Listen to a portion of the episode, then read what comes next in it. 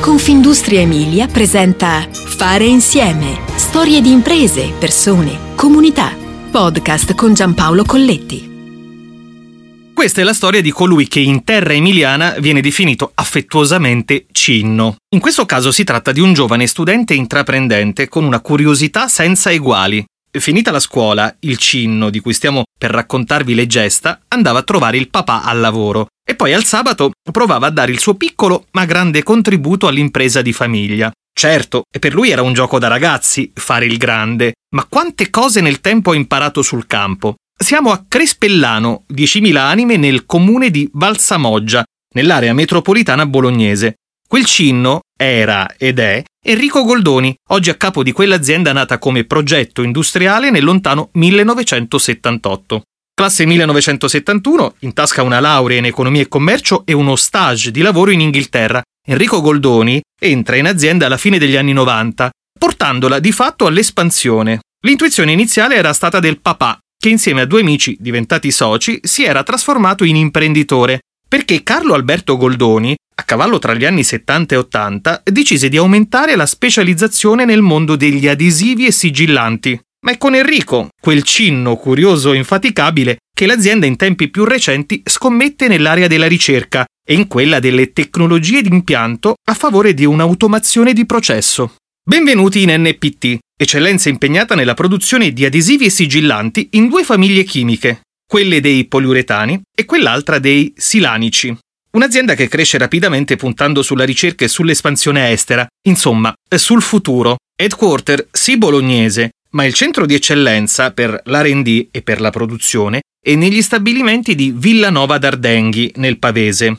NPT ha un export su 60 paesi nel mondo il fatturato è di 63 milioni di euro con un previsionale a 70 milioni per il 2023. Oggi NPT è leader nella produzione di soluzioni di incollaggio e sigillatura rivolgendosi rispettivamente a due mercati di riferimento.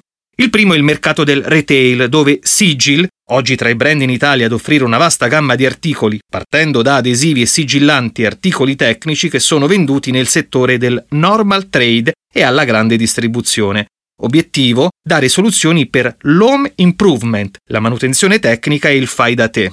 Il secondo è legato ai mercati industriali e professionali. Si tratta di proposte su misura legate al mondo dell'industria e nello specifico al settore transportation e general industry. Di fatto forniamo soluzioni di incollaggio elastico e assemblaggio tra materiali eterogenei, che consentono innumerevoli vantaggi di durata, miglior performance e soluzioni stilistiche che difficilmente sarebbero raggiungibili con le tradizionali tecniche di assemblaggio. Gli elementi tecnologici sono fondamentali in quanto abbiamo puntato su un processo produttivo fortemente automatizzato, legando fortemente il nostro gestionale all'automazione di fabbrica, afferma Enrico Goldoni, CEO di NPT.